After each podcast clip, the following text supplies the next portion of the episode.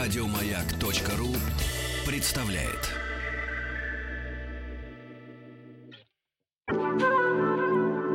Белый студии музыкант, совершивший прорыв в музыкальном искусстве. Благодаря его мастерству и способности интуитивно разгадывать авторский замысел произведения, он сумел сделать альт сольным инструментом. Специально для него композиторами, среди которых Альфред Шнитке, Эдисон Денисов, Михаил Теревердиев, София Губайдулина, Гия Кончели, написаны или ему посвящены более 50 произведений.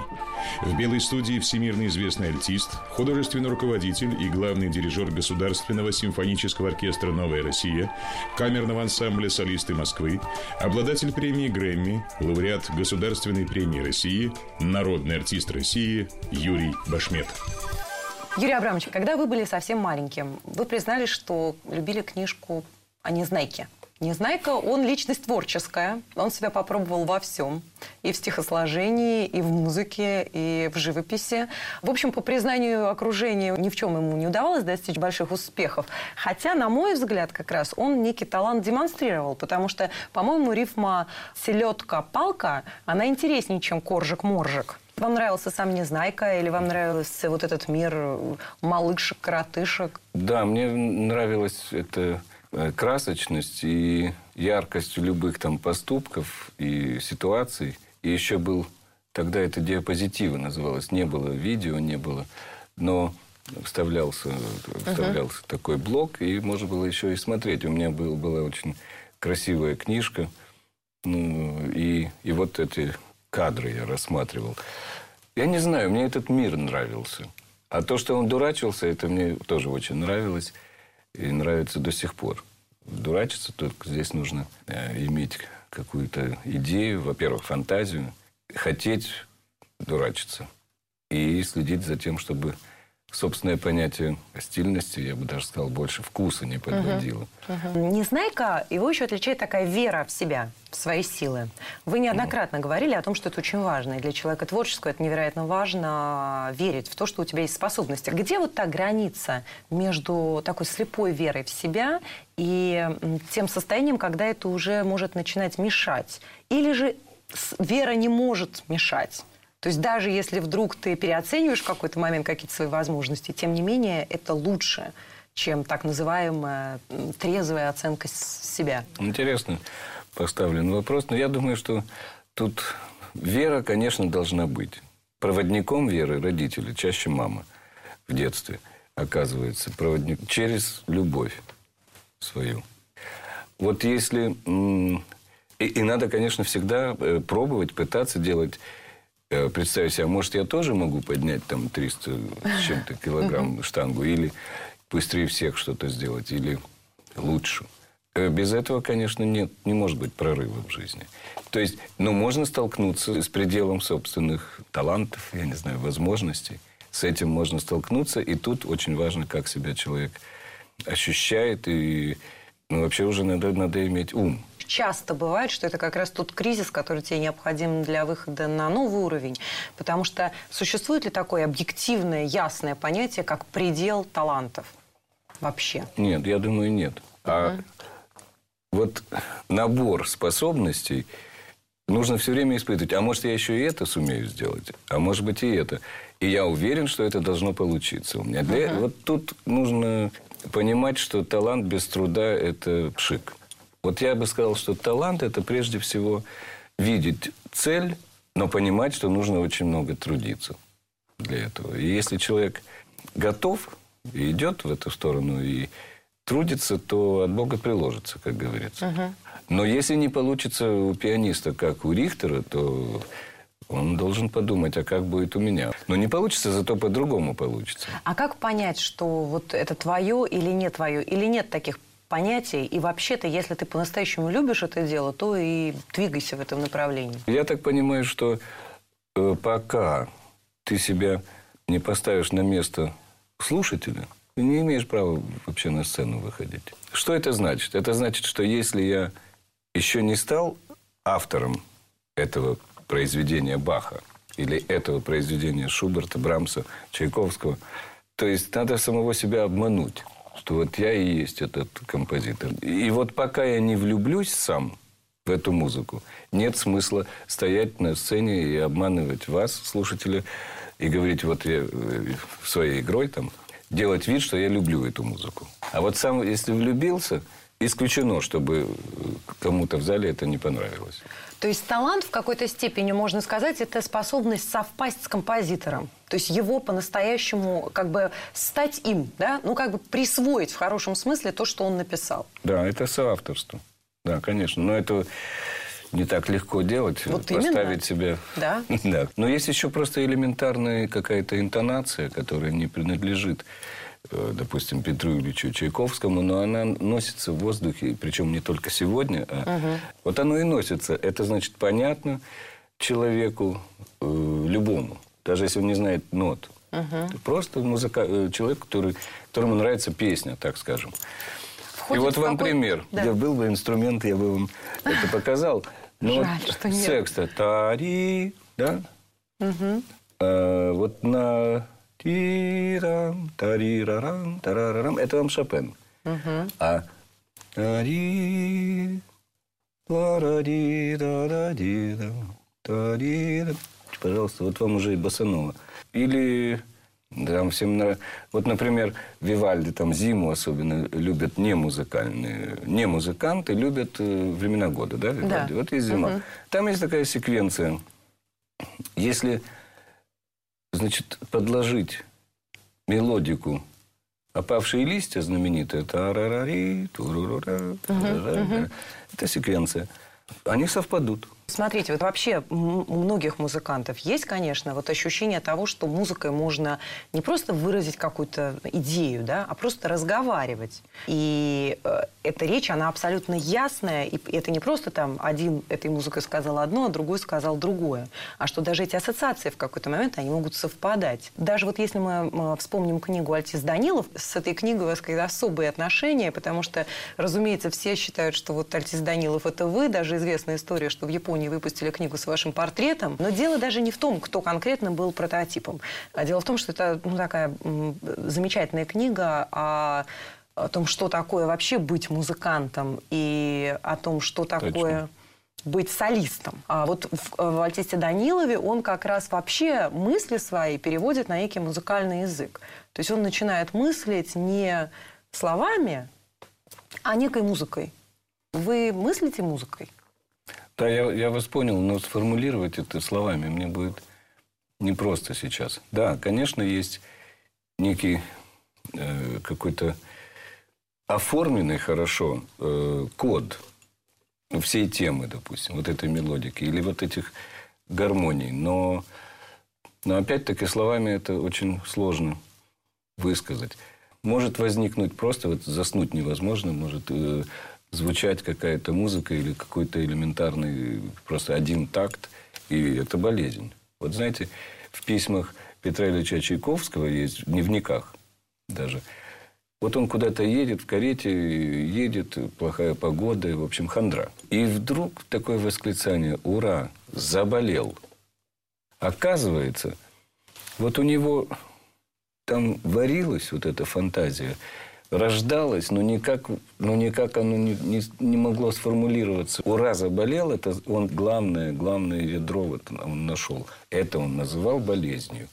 Потому что он мучился, мучился Да. и, наконец, заболел. Ну вот, а там, там ведь для меня с точки зрения профессии было очень интересно тогда читать этот роман. Там же идет речь о... Там браслет есть, который он... Да. Он может быть либо демоном, либо человеком. Либо человеком. И вот, в общем, главное, что там произошло, с моей точки зрения, по профессии как раз, это, что он хотел достичь того же результата, не поворачивая браслет э, в сторону демона. Да? То есть он Да. как человек хотел, в общем, вот на таком уровне полета говорить музыкой. И в то же время там описаны э, некоторые ситуации, да, то есть другие герои, да, тоже музыканты, которые доходили до такого отчаяния в, неспособности выразить то, что им хотелось, в неспособности. То, то есть они бы с удовольствием пошли на эту сделку в тот момент, когда вот доходишь до этого отчаяния. Один там кончает жизнь самоубийством, другой там ломает его альт только для того, чтобы войти в историю как человек, который сломал его альт и так далее. А у вас никогда не было в жизни вот ситуации, вот когда вам не давалось? Я считаю, что если все удается, то это трагедия. Потому что тогда человек потеряет эту профессию. Потому что надо, чтобы было сопротивление материала для того, чтобы ты действовал просто элементарно. Когда уже все получается, нужно, мне кажется, вообще разрушить эту гармонию и начать все сначала, так перевернуть страницу. Собственно, сцена – это и есть высший градус импровизации. Совместный проект радиостанции «Маяк» и телеканала «Культура». Белая студия. В белой студии народный артист России Юрий Башмет. Я как-то задумывался. Ну вот изучаю, там, работаю над каким-то произведением. Ну вот оно так продвигается, худо-бедно. Тут надо взвешивать. Иногда приходится отказываться от стопроцентных потрясающих каких-то, как мне кажется, находок во имя целого. То есть, если так бесконечно э, значит, красотами заниматься, то получится, что точка отсчета – это красота. А куда дальше? Очень красиво. Угу. А еще куда? И если все получилось, надо бить в набат. Вот мне очень как-то понравилось, как Никита Сергеевич Михалков, как он сказал однажды, что вот этот момент, когда ты понимаешь, что вот получается. То есть, да, да, да, то есть да. сейчас получится, но еще не получилось, да. но ты уже да. чувствуешь, что получается. Это замечательно. Это вот как раз кульминация творчества. А секрет, мне кажется, исполнителя это, это сделать своего слушателя тоже исполнителями, то есть участниками. Угу. Для этого нужно... А кто здесь первый помощник? Сам автор. Э, есть такие традиционные вещи, которые я называю автопилотным исполнением. И ты хочешь, чтобы и публика была автопилотной. Вот. Но это умирает когда-нибудь. Так же, как минор-мажор, это вот великие классики Бетховен, э, Шуберт, Моцарт, конечно, умели писать take it easy э, в миноре. Угу. Да, вот. да, да. И очень трагично в мажоре. То есть не обязательно, как детишек учат, ну, когда начинают, вот рояль, клавиатура наверху, значит, а это зайчик пробежал, а тут вот медведь пришел, а это злой волк там внизу. Да? Да, да, да. Вот в этом смысле это потрясающее э, вообще понятие мажор, минор. И вот такой еще, наверное, интересный э, эпизод сонату Шостаковича, его последнее произведение, опус 147. Угу. Он посвятил моему э, учителю, учителю. Федору, Федору Серафимовичу Дружинину. Дружинину абсолютно гениальный учитель был. И вот я уже играл, играл, играл много лет эту сонату. И думаю, мне так напоминает что-то последняя фраза альтовая. Ну вот знаю я эту музыку, откуда? И вот представьте себе, осенило. Поставил я Рихарда Штрауса «Дон Кихот». И в конце кларнет играет... Вот все прошло, вся эта симфоническая поэма о Дон Кихоте. Последнюю фразу играет кларнет после всех событий. Вот умирает Дон Кихот, и когда он умирает, то в партии виолончели такой глиссандо вниз, а и голова его упала на подушку. Да, вот он умер. И после этого та ри ра ра ра ри да там та ти та там это кларнет. То есть вам была рассказана история, вот жил да был, вот значит Дон Кихот, вот его история. И в конце соната Шостаковича на полтона э, отличается, абсолютно эта мелодия играет альта ри ра ри ра ри ра То есть, опять-таки, значит, интуитивно, подсознательно Дмитрий Дмитриевич философ, гений, но он ушел. Он прожил жизнь все-таки Дон Кихота сам. То есть он же попрощался. Угу. Он ушел, он до конца написал произведение, еще там жил неделю или 10 дней после этого в госпитале все это оконченное произведение, ну, последнее, 147-й опус. Так вот, еще прошли годы. И вдруг у меня э, какой-то такой совершенно неисполнительский подход.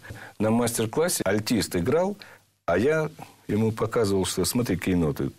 Соль, до, соль, соль, до, соль, соль, до, соль. А, а тут ми бекар тянется. И до. Я говорю, смотри, чистый до мажор. Фантастика. А сам пришел домой, думаю, вот, блин, столько лет играю и не знал, что... Ну, трагичнее, я не знаю, в 20 веке произведение, чем эта соната. А ведь ушел-то из жизни гений в чистом ключе. То есть он ушел ну, белыми клавишами. Там, угу. И при этом мажор. И какой? До мажор. Вот вы приводили слова Альфреда Горича Шнитке, да, и да. вот он как раз говорил о том, что э, ему нужно, я вот не помню точно это слово, которое он употребил, вот это вот... А смотря где, я-то понимаю, о чем вы сейчас говорите. Ну, вот это вот взаимокомплементарность, как бы э, страшного и красивого, да, э, трагичного и радостного, и насколько они э, вообще-то, насколько что-то в жизни может быть, если это истинная, настоящая эмоция, то может ли она быть чисто радостной, например, без осознания трагичности? Или а, чисто трагичной, понятно, без, без осознания величия? Белая студия.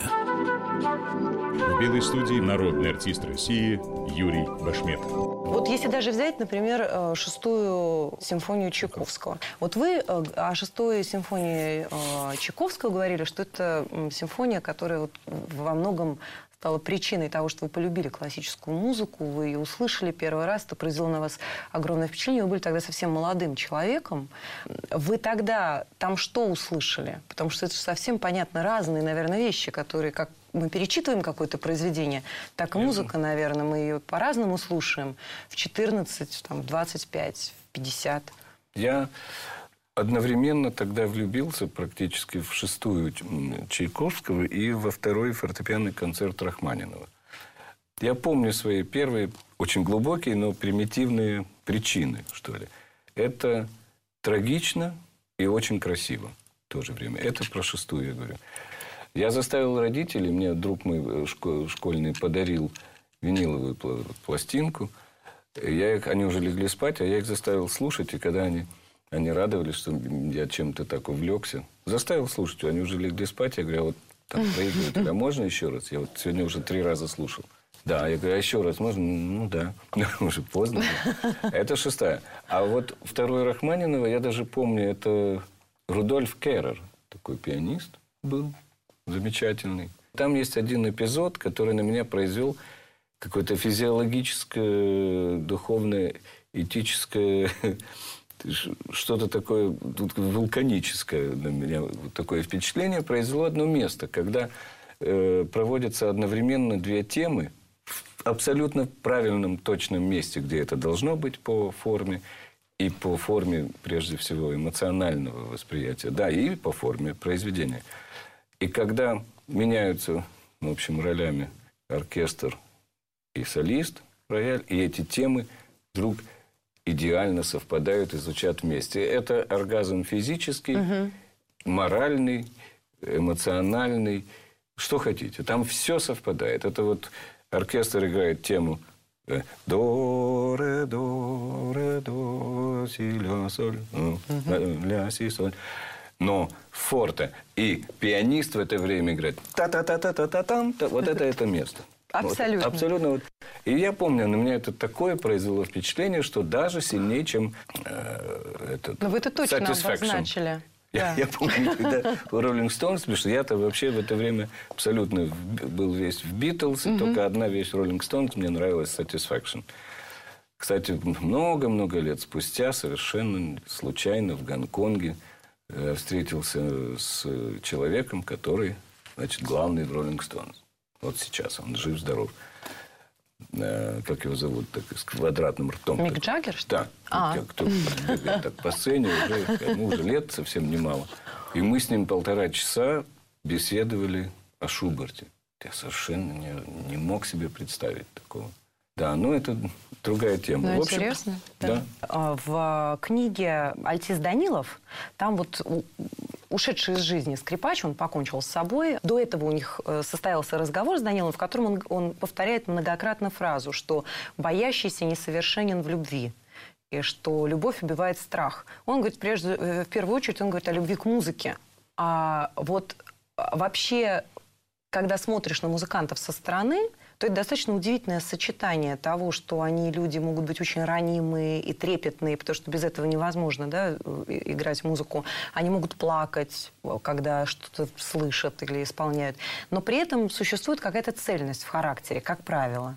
Это и относится и к вам, это относится, безусловно, к Рихтеру, ну, в общем, к Гергиеву, да, то есть можно вспоминать сейчас и, и, и к Ростроповичу, который был весь такой вот вроде бы э, солнечный, мягкий, но при этом в нем чувствовалось, что это цельный очень характер. А вот это э, та самая любовь, которая убивает страх, музыка делает сильнее, истинная любовь к музыке. Любовь вообще делает сильнее. По-моему, несчастные те люди, которые не любят или никогда не любили. А если а, много раз любили, то это можно поощрять, а можно и ругать, и по-разному бывает. Но дело не в этом. Дело в, в том, как душа живет. Душа-то хочет летать. В общем, полет – это и есть самая высокая гора на земном шаре. Вот куда альпинисты поднимаются, самая высокая. Это практически сцена в том смысле, когда вот получается и рождается э, вот сейчас внутри вот этой импровизации рождается совершенно новое решение. Это можно сравнить, конечно, с ощущением любви, влюбленности, с, с полетом души. Вот. А сила это или не сила? Да, конечно. В этом состоянии там кто-то кого-то убивает, говорят, вот из-за ревности, допустим. Или, я не знаю. Можно простить даже какие-то оплошности вкусовые э, в исполнении музыкального произведения, если ты, в принципе, увлечен тем же, чем увлечен исполнитель. И он, и он тебя призывает вот вот пойми, что это такое быть влюбленным, или угу. пойми, что да вот полетим со мной вместе, вот давай полетим. Вы вот сказали, да? что э, человек растет, э, когда он совершает э, смелые поступки, да. э, авантюрные поступки. А с возрастом вообще сложнее, с возрастом и как бы с ростом достижений, так скажем, да, сложнее совершать смелые поступки. Потому что, ну, как бы, чем, более, чем выше твои достижения, тем в меньшей степени ты можешь себе позволить ту самую оплошность, о которой вы говорите в полете. Mm. А как с этим бороться? Как сохранять в себе вот эту все-таки авантюрность? Ну, если это можно назвать так. Смелость. Э, ну, тут, конечно, это банально прозвучит, но я скажу, что тут главное не обманывать себя. Потому что вот когда зал встает, и все значит, аплодируют, и это такой, так уж всем понравилось. Вот в это время надо все равно понимать, что ты не сделал, что у тебя не получилось. Ну, 3-5 минут получил это удовольствие и, и будя. Потому что там уже в артистической или уже дома, но ты думаешь, да, вот здесь ты не дотянул, а здесь можно было шире, а здесь у меня совсем не получилось. И вот это начинается такое самобичевание. Вот это тоже долго не нужно этим заниматься. Но нужно отдавать себе каждый раз отчет, что э, на самом деле, потому что выше критерия нет, чем сам. Поэтому только вот под одеялом исполнитель ложится и понимает сам себе цену. Вот в этом секрет, мне кажется, э, не надо заблуждаться. Вот, вот я бы так коротко сказал. Надо научиться отличать успех от достижения. Угу. Это все. А если достижение получает успех, то надо что-то менять. Надо кричать «Алло» а. самому себе. То есть это значит, что вот тут-то можно неожиданно, так высоко забравшись, можно больно упасть. Вообще разбиться. То есть надо с чем-то другим заинтересоваться. Нельзя себя заштамповывать. Угу. Вот есть вот это то, то же самое, что я говорил про автопилотность. А вот вы говорите, что невозможно достигнуть совершенства, потому что, ну, в принципе, все равно то, как ты себе представляешь, то, как это звучит да, где-то внутри, как душа звучит, да, можно ли это исполнить когда-нибудь так, как это прозвучало. Вот э, один из героев как раз артиста Данилова, который исповедует тишизм, он как раз говорит о том, что э, та музыка, которая звучит в, в, у самих зрителей, и та музыка, которая звучит у него в душе, вот это настоящее. То есть, условно говоря, э, не нужна вообще игра инструментов, можно просто вместе собраться и посидеть в тишине. Вы исполняли, например, Кейджа, я даже Э, присутствовала при этом исполнении. И у него есть такая знаменитая пьеса, которая длится там 4,5 минуты, 4 минуты 33 секунды. Это э, тишина, во время которой э, просто музыканты стоят на сцене, они могут что-то изображать, что они играют, они могут просто сидеть, э, стоять, но вот э, вы это исполняли. Вы, когда исполняете, то есть, в принципе, такая очень концептуальная история. А, когда вы э, исполняли Кейджа, у вас какая была внутренняя идея? То есть вы о чем-то думаете в этот момент? Вы передаете какие-то мысли слушателям? Или же что это за состояние? Я считаю, что тишина хороша, пауза вообще. Это не только в музыке, да? Пауза – имеет огромное значение, потому что важен контекст до и после. Вот великие ораторы могли держать паузу, там были артисты. Артистам хат, Огромную, да, паузу.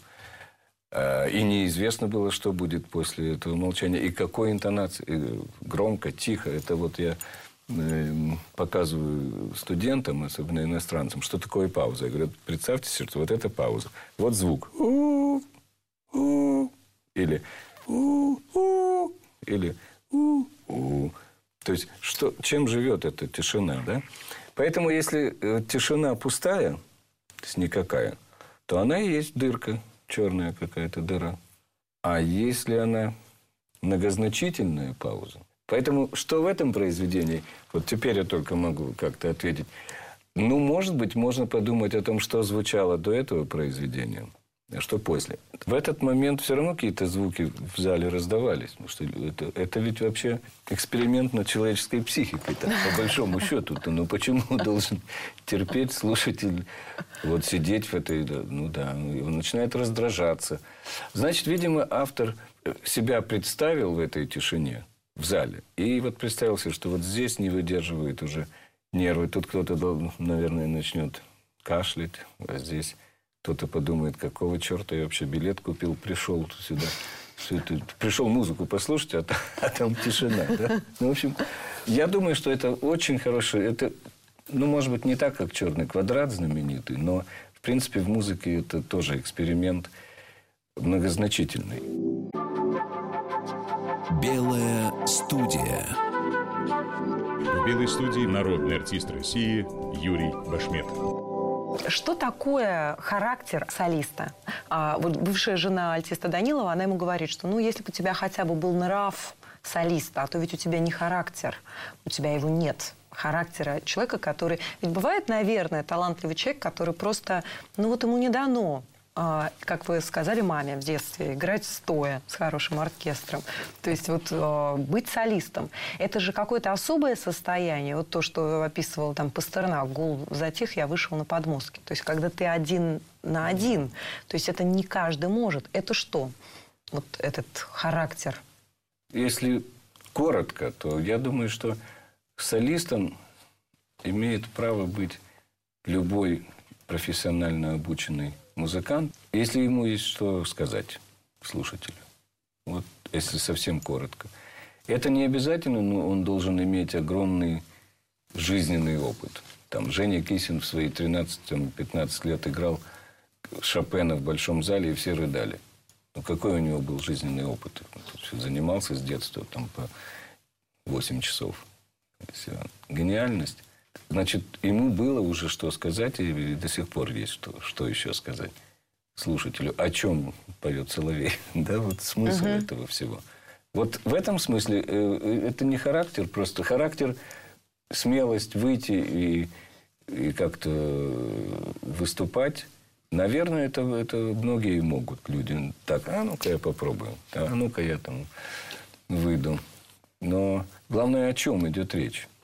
Вот сцена – это отдельная э, высшая точка проживанию э, жизни. То есть, к сожалению, на сцене сама трагедия может оказаться сильнее трагедии в жизни.